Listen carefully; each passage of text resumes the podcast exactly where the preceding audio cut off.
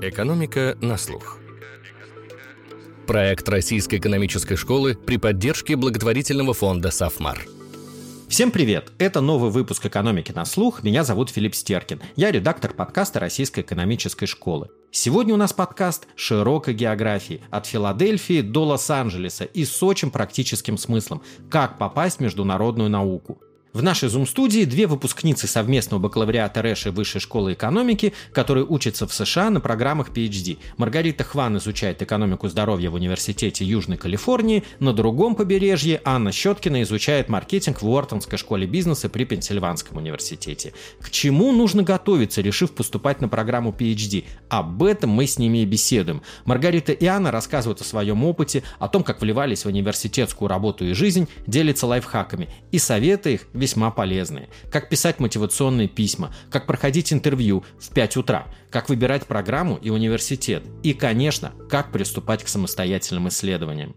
Маргарита, Анна, добрый день. Добрый день. Добрый день. Вы обе прошли схожий путь. Олимпиады, совместно бакалавриат РЭШ и Высшая школа экономики, э, зарубежный университет, PhD. Что дает учеба на PhD? Чего вы ждете для развития карьеры? Какие ожидания оправдались? А может быть, что-то, надеюсь, нет, но вдруг разочаровало? Давайте вот, Анна, с вас начнем. Ну, вообще, конечно, ехать на PhD нужно с целью заниматься наукой на международном уровне. Я думаю, что альтернативы тому, как попасть в международное сообщество ученых, помимо того, как PhD в какой-то зарубежный вуз, сейчас попросту нет. И, собственно, поэтому я решила, что для меня лучшим способом этого добиться будет поехать на PhD моментально после бакалавриата, потому что зачем ждать? Из ожиданий, ну так как PhD — это все таки в первую очередь исследовательские занятия какие-то, мне бы, конечно, очень хотелось, чтобы вот эти самостоятельные исследования начались на программе как можно раньше. И, к счастью, это оправдалось. Еще до того, как я сюда приехала, профессора очень активно начали мне писать и говорить, давай пойдем заниматься исследованиями. Это мне, конечно, очень понравилось. Это было одной из причин, почему я именно эту программу выбрала, потому что было понятно, что нас будут включать в работу вот прям с самого начала. Я уже сейчас чувствую, что могу заниматься исследованием, могу полноценно включаться в науку, могу посещать семинары, ходить на конференции, делать что-то сама. Не всегда успешно, но я надеюсь, что со временем я начну лучше с этим справляться. Маргарита, а когда вы начали задумываться о том, что вы будете учиться, вы хотите учиться на программе PhD, когда вы начали готовиться к этому, когда нужно начинать готовиться к этому? Я думаю, что я серьезно задумалась об этом на третьем курсе, когда я была на обмене в Мексике, потому что я была на обмене в таком исследовательском университете, очень похожем на РЭШ. У меня была возможность брать магистрские PhD-курсы по экономической теории. И, и я как-то начала больше определяться с областью диссертации и с тем, чем я хочу заниматься. Я работала на проекте исследовательским ассистентом, когда была в РЭШ по экономике здравоохранения. Я всегда была уверена, что независимо от того, с какой стороны я буду больше подходить, то есть со стороны политики здравоохранения или со стороны все таки экономики, теории, каких-то теоретических моделей, я всегда была уверена, что это точно будет связано с здравоохранением. И мне кажется, что это мне в том числе помогло в выборе тех вузов, куда я подавала заявки, потому что я смотрела, где больше всего профессоров занимаются этой сферой и так далее. Мне кажется, что в здравоохранении много исследований, в том числе обсуждаются ну, в США, в Сенате, в Палате представителей и так далее, и изменения внедряются гораздо раньше, чем в других областях и чем, например, в теории. И это очень привлекательно. Абсолютно с вами согласен. И сейчас, наверное, практически нет страны, которая не осознала бы масштаб глобальных проблем в системе здравоохранения и не пыталась бы их решить. Скажите, Маргарита, а в какое количество университетов вы подавали документы? Я подавалась в очень большое количество университетов по той причине, что у меня был не очень высокий рейтинг на программе. И в итоге мне пришло 4-5 приглашений приехать. Я остановилась я на университете Южной Калифорнии во многом потому, что там очень большое количество профессоров, которые занимаются именно экономикой здравоохранения. Ну, а во-вторых, мне было очень важно, где находится университет. И Лос-Анджелес был сильно привлекательнее, чем очень холодные места в Висконсине. Но мне очень нравится в Калифорнии. Я очень довольна жизнью в Лос-Анджелесе. Анна, а как вы выбирали университет? Вы из какого-то широкого круга выбирали университетов? Что ваш выбор предопределило? И почему маркетинг? Я думаю, что в маркетинге все-таки ситуация немножко другая, не такая, как в экономике. То есть в экономике, я думаю, что есть примерно ну, 50 программ, которые очень хорошие, в которые стоит поступать. Вы получите хорошее образование, вы устроитесь на работу, все будет по жизни хорошо. В маркетинге для того, чтобы делать исследования на каком-то действительно высоком уровне, для того, чтобы получить хорошую работу, для того, чтобы получить качественное образование, выбор стоит между, ну, возможно, 15 программами. И при этом у нас конкуренция все еще очень маленькая, и поэтому можно попасть действительно в очень топовые программы с тем бэкграундом, который есть у нас в РЭШ. Мне, конечно, очень повезло с моим научным руководителем, которая написала мне рекомендацию, которая мне помогла. Профессор Дарья, Дарья Дибура, да? да. И я подавала в 12 универов. Все программы находятся в топах рейтинга, и мне пришли приглашения из 10. И дальше выбор уже был, ну, такой, я не знаю, из 10, когда в маркетинге это называется consideration set. Я не знаю аналога по-русски, к сожалению, но когда то множество, из которого вы выбираете, очень большое, людям, как правило, делать выбор выбор очень сложно. И поэтому да, безусловно. Там... Конечно, проще всего был выбор в Советском Союзе. Либо ничего, либо что-то одно. Да, да, это очень простой выбор. Не очень хороший, но простой. Вот. А тут от множества альтернатив начинаются какие-то стратегии, которые потом очень сложно обосновать. Но в конце концов я выбрала Вортон. Во-первых, потому что мне очень понравились профессора здесь. Мне показалось, что они близки по духу к тому, чем я хочу заниматься. Более того, у нас очень большой департамент, и можно найти профессора, который будет заниматься чем угодно. Вот можно взять любую статью, открыть ее, и там в списке цитирований будет профессор из нашего департамента. Любую статью по любой теме. И мне кажется, что это особенно важно для людей, которые поступают прямо после бакалавриата, потому что, ну вот у Маргариты, у нее интересы уже были сразу определены. То есть вот она хочет заниматься экономикой здравоохранения. Но, к сожалению, для большинства выпускников бакалавриата эти интересы не настолько четко определены. И более того, они очень сильно меняются со временем. И поэтому мне кажется, что хорошо иметь возможность идти на программы, на которых есть достаточно большая широта того, чем можно заниматься. И даже если интересы поменяются, в любом случае найдутся люди, которые вас в этом смогут поддержать и дать вам хорошее образование. Это было одной из причин выбора Вортона. А также то, что я уже упоминала, то, что в исследовании мы начинаем включаться с самого-самого раннего времени. Мне кажется, что это тоже очень большой плюс.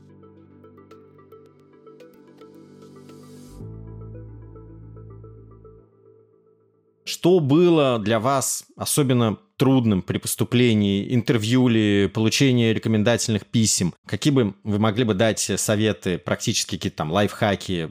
Вообще сложно было все, если честно.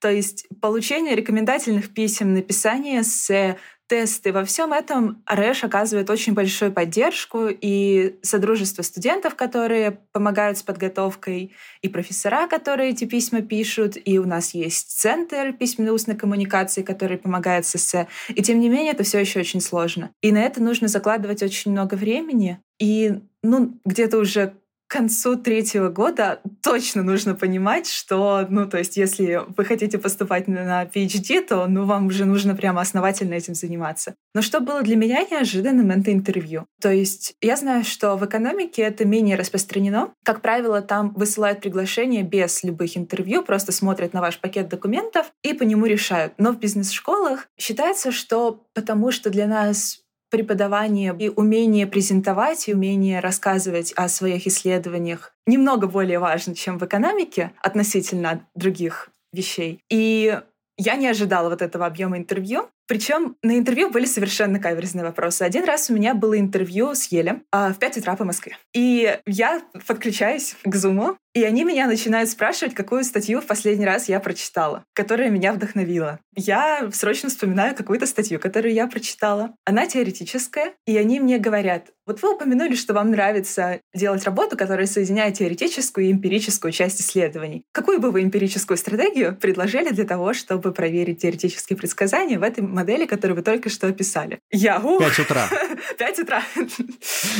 А, пытаюсь срочно что-то придумать. Придумываю слушаю, начинаю что-то объяснять. Один из профессоров мне говорит, ну вы же понимаете, что это переменная эндогенная? Да, конечно, я понимаю, но извините. Вот. В Ель я в итоге не попала. Меня поставили в лист ожидания, и я приняла приглашение из Вортона раньше, чем из Ель. В Вортоне у меня было интервью в 8 вечера по Москве, я думаю, что в этом была главная причина. Также после того, как даже вы пройдете все интервью, кажется, что теперь-то все должно быть хорошо, и все должно закончиться. Но на самом деле, если у вас много офферов, то профессора захотят с вами поговорить. Все профессора в департаменте захотят с вами поговорить. И все студенты в департаменте захотят с вами поговорить. И также они захотят позвать каких-то своих знакомых, если у них, по их мнению, недостаточно профессоров в департаменте, чтобы они тоже с вами поговорили и тоже убедили вас выбрать их программу. И в какой-то из дней у меня было четыре созвона с очень разными людьми. Со студентами Стэнфорда, с профессором, мне кажется, из Нью-Йоркского университета, с профессором из одного из парижских университетов, университетов, который недавно выпустился из Гарварда.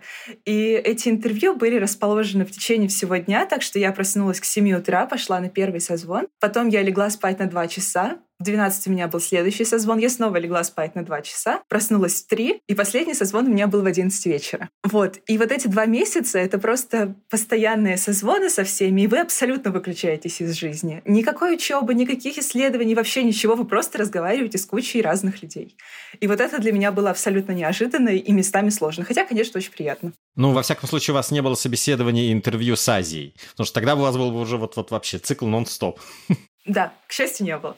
Мне кажется, такой стратегический совет для студентов, которые, так же, как у меня, допустим, они не оказались первыми в рейтинге, можно себя попытаться выделить из остальных подающихся студентов с помощью мотивационного письма. И мне кажется, что в России это такая очень странная концепция, мне кажется, особенно для поступления в университет. Но в США их действительно читают, и на это действительно обращают внимание, на какую-то необычную жизненную историю.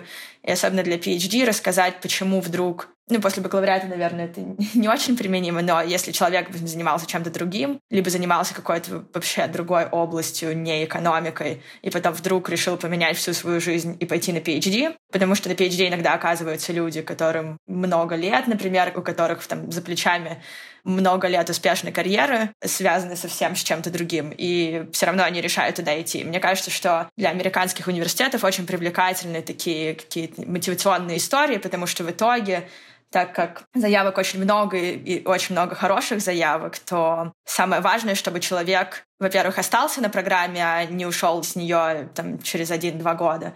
А во-вторых, э, все-таки хочется, чтобы потом человек устроился на работу, которая как-то связана с академией, так или иначе, либо с исследованиями. Поэтому это такая одна из возможностей себя выделить для студентов, даже, допустим, если у них очень хорошие все формальные показатели. Мне кажется, что интересно посмотреть на то, чем занимаются профессора в каждом конкретном университете, а не просто на какой рейтинг у университета в целом, потому что это может помочь найти место, которое подходит именно для тебя, где есть э, какой-то профессор, который пишет исследования ровно о том, чем ты хочешь заниматься в жизни, именно то, что тебя привлекает в экономике, и почему вообще ты решил поступать на PhD. И если, допустим, об этом писать в мотивационных письмах и рассказывать на интервью, что я хочу именно к вам, потому что у вас там работают то-то и то-то, либо потому что у вас есть какой-то особенный подход к обучению. Мне кажется, для университетов это тоже очень привлекательно, и при прочих равных они возьмут вас.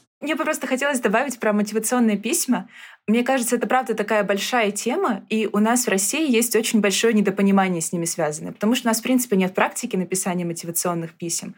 И Маргарита правильно сказала, что если у вас есть какая-то очень неординарная жизненная история, то это действительно способ выделиться и способ объяснить, что вы вообще делаете на PhD и почему вы сюда пришли. Но мне кажется, у нас есть какое-то недопонимание, что, ну вот, у нас студенты выпускаются после бакалавриата, и не у всех из них есть неординарная жизненная история. У большинства нет. И тогда, мне кажется, наши студенты иногда начинают пытаться придумывать себе неординарную историю в том плане, что какие-то брать свои события в жизни и раздувать их до очень больших масштабов. То есть я всю жизнь хотел заниматься экономикой. С самого своего детства я читал экономические статьи и мечтал о том, как я буду их писать. И в университетах это не всегда очень интересно. Мотивационные письма, если у вас нет вот этой удивительной жизненной истории проще всего написать, если вы просто здраво сформулируете ту работу, которую вы проделали, курсы, которые вы брали, опыт ваших стажировок, опыт работы научным ассистентом, и просто спокойно опишите ваши навыки и то, что вы сделали. Совершенно не обязательно иметь какую-то потрясающую взрывную жизненную историю для того, чтобы это мотивационное письмо оказалось успешным.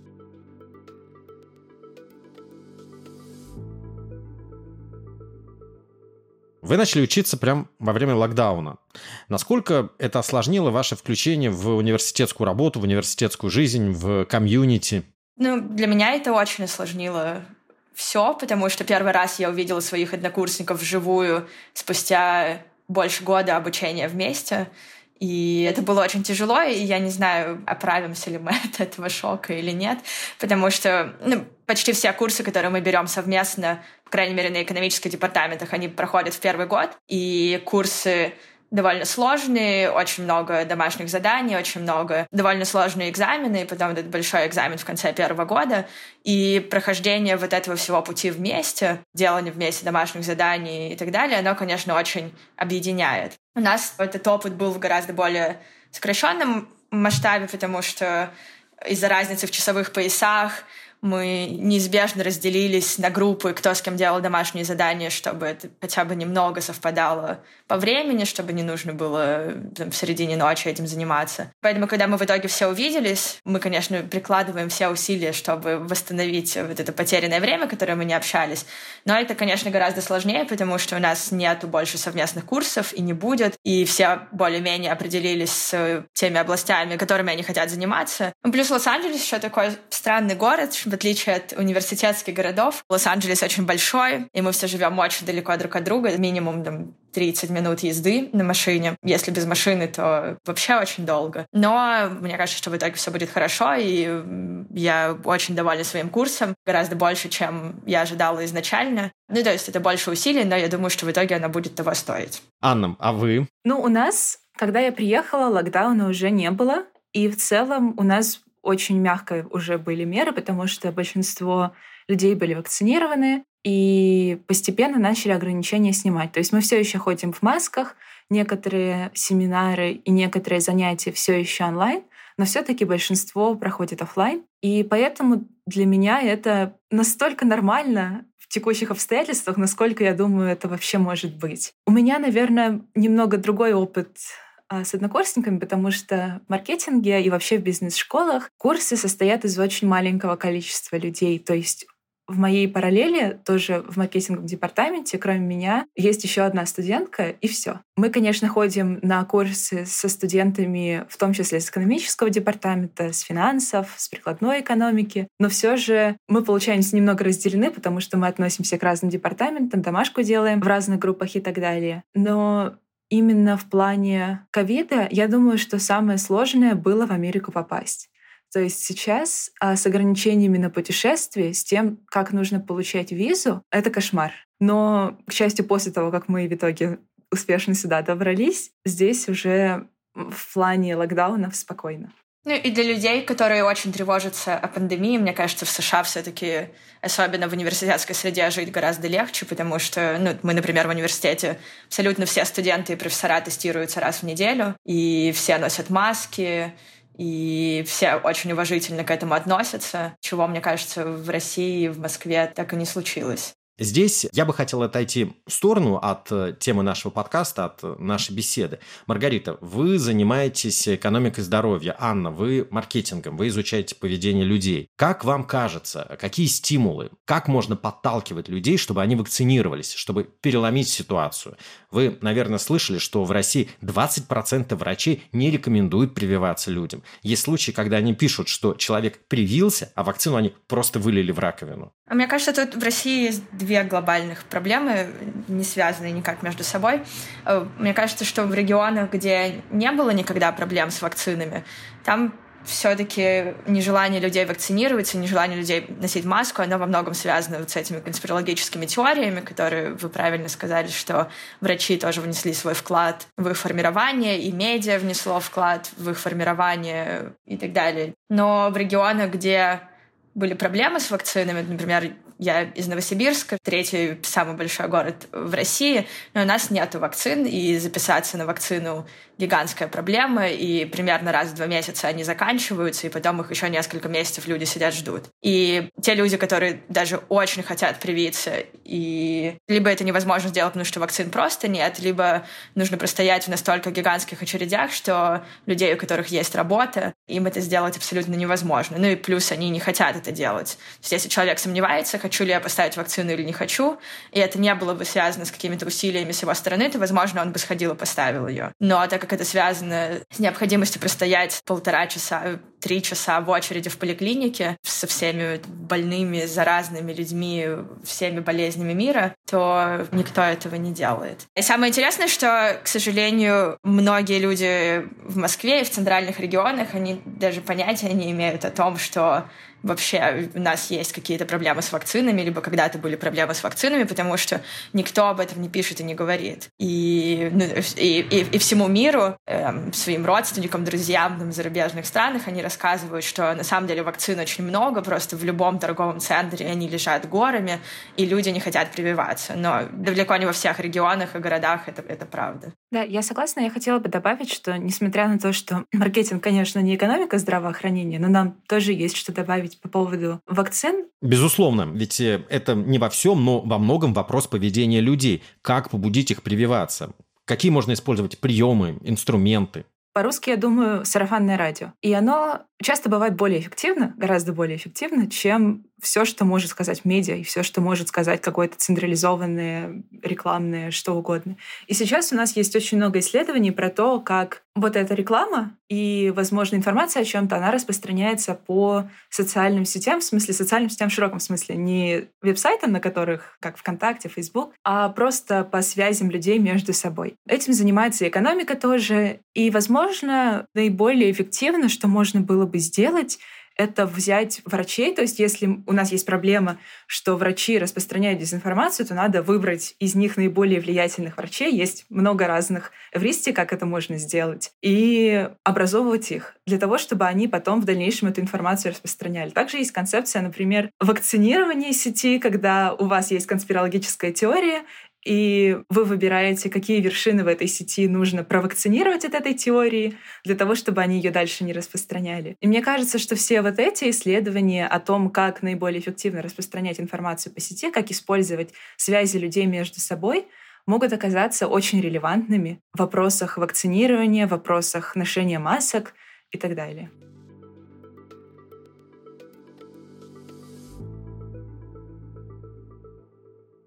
Теперь давайте мы вернемся с вами к основной нашей теме. Вы уже говорили о некоторой разнице между бизнес-школой и, назовем так, классическим университетом, классической академией. Интересно, в чем еще проявляется разница между PhD-программами?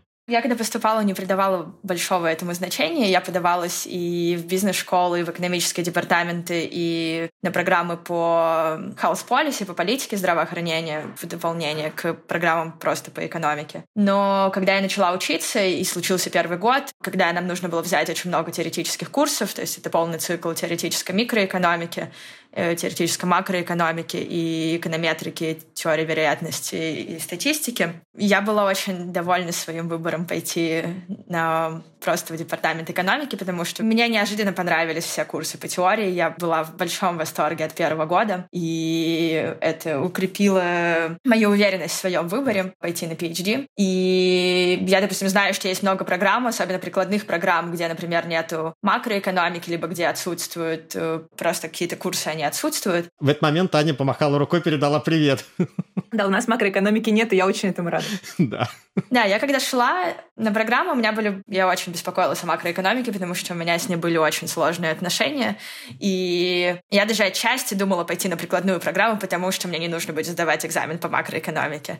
Вот, но у нас был настолько волшебный курс по ней, который преподавал профессор, который к нам перешел недавно из Стэнфорда, что, мне кажется, абсолютно все, даже те, кто никак не связаны с макроэкономикой, делают, э, например, прикладные исследования в микроэкономике либо в финансах, они тоже были в большом восторге от курса, курса, было очень много какой-то экономической интуиции, которой он с нами делился, и которой, мне кажется, даже среди ведущих ученых очень мало кто ей обладает настолько свободно, что он может ее донести да, вот тут мне бы хотелось возразить Маргарите, что это, конечно, здорово. Я очень рада, что у вас была такая замечательная возможность взять такой классный курс. Но мне кажется, что мы все, как экономисты, когда-то бывшие в моем случае, знаем, что любой выбор, он всегда ассоциирован с какими-то трейдофами.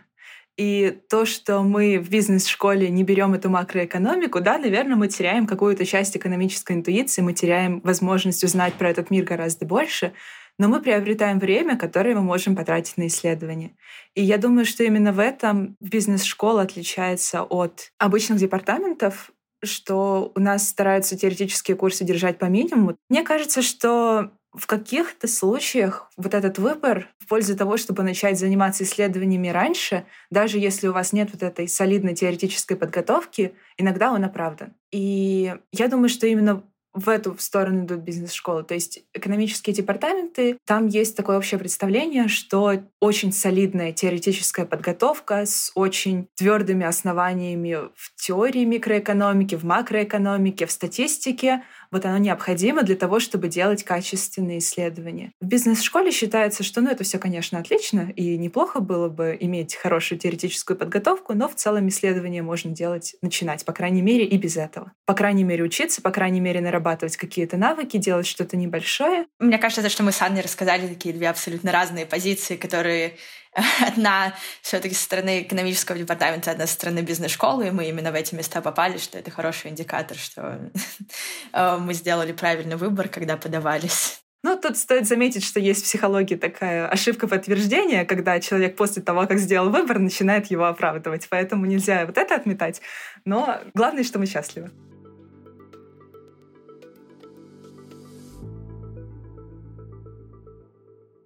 А каким вот сейчас, в моменте, вы видите ваш дальнейший путь? Вы намерены остаться в академии или все же допускаете, что в каком-то обозримом будущем вы можете сменить траекторию?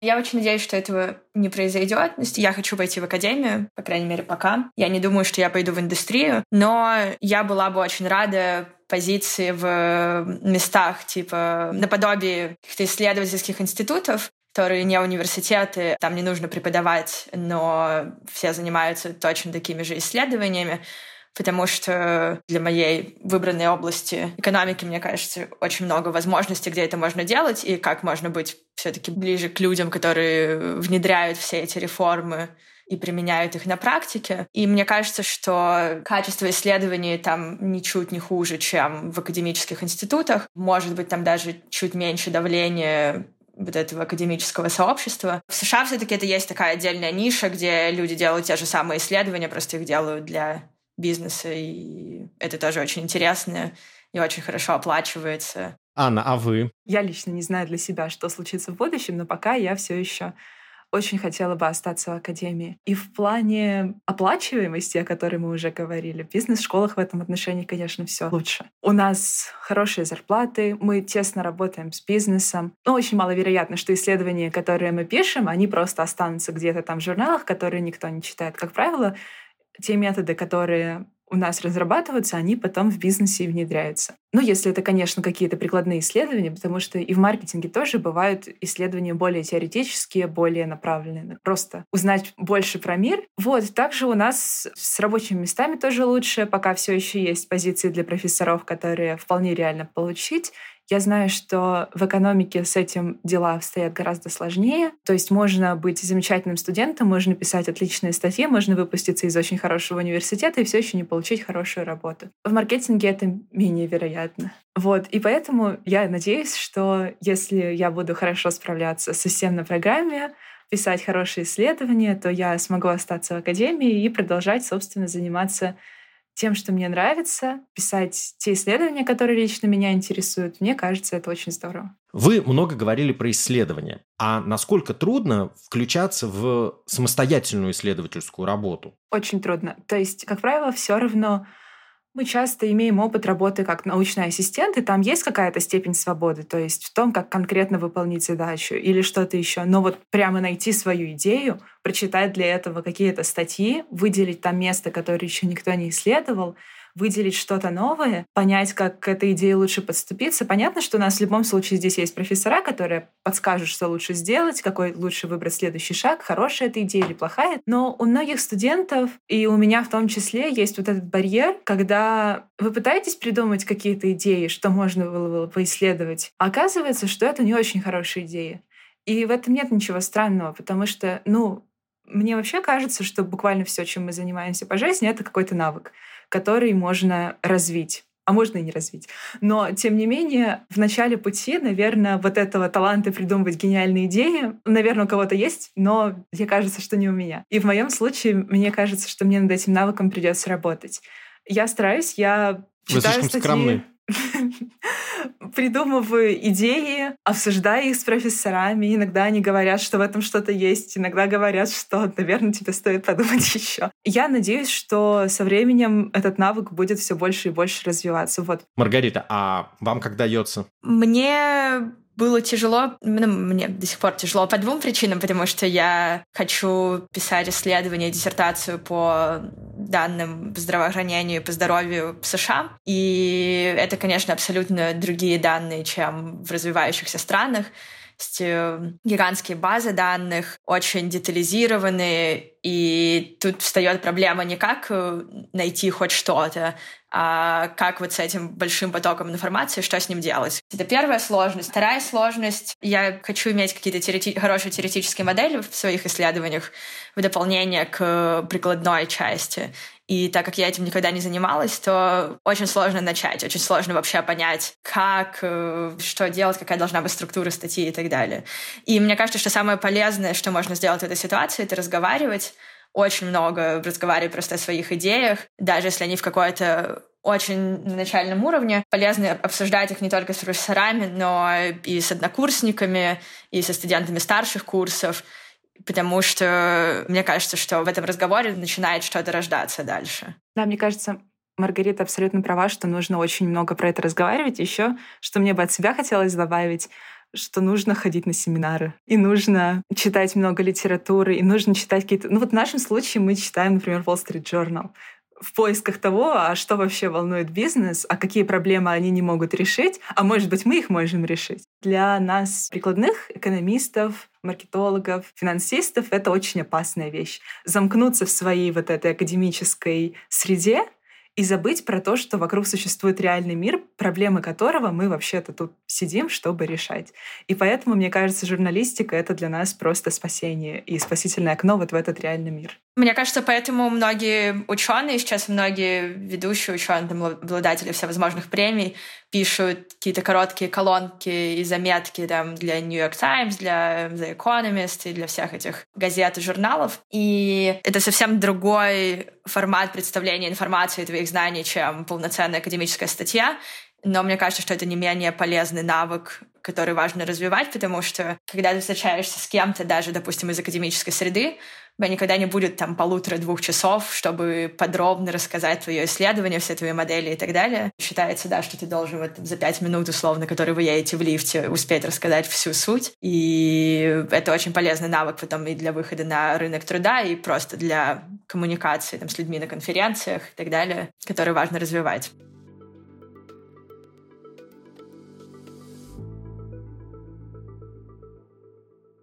А какими вы исследованиями сейчас э, занимаетесь? Допустим, э, Маргарита, с вас начнем. И есть ли у вас, извините, какая-то исследовательская мечта? Меня очень амбициозный вопрос. Я продолжаю заниматься исследованием, которое я начала как э, свою дипломную работу в бакалавриате, потом мы продолжили с Евгением Яковлевым его делать. Я его недавно представляла на двух конференциях в Сент-Луисе и в Санта-Барбаре. Мы исследуем, какой был эффект на здоровье и на смертность от э, протекционистских э, политик и политики импортозамещения зарубежных лекарств дженериками и потолка цен на фармацевтическом рынке. Вот, и, к сожалению, был гигантский эффект на смертность от этого всего из-за двух каналов. То есть первый — это, скорее всего, у нас есть дефицит лекарств на рынке для этих болезней.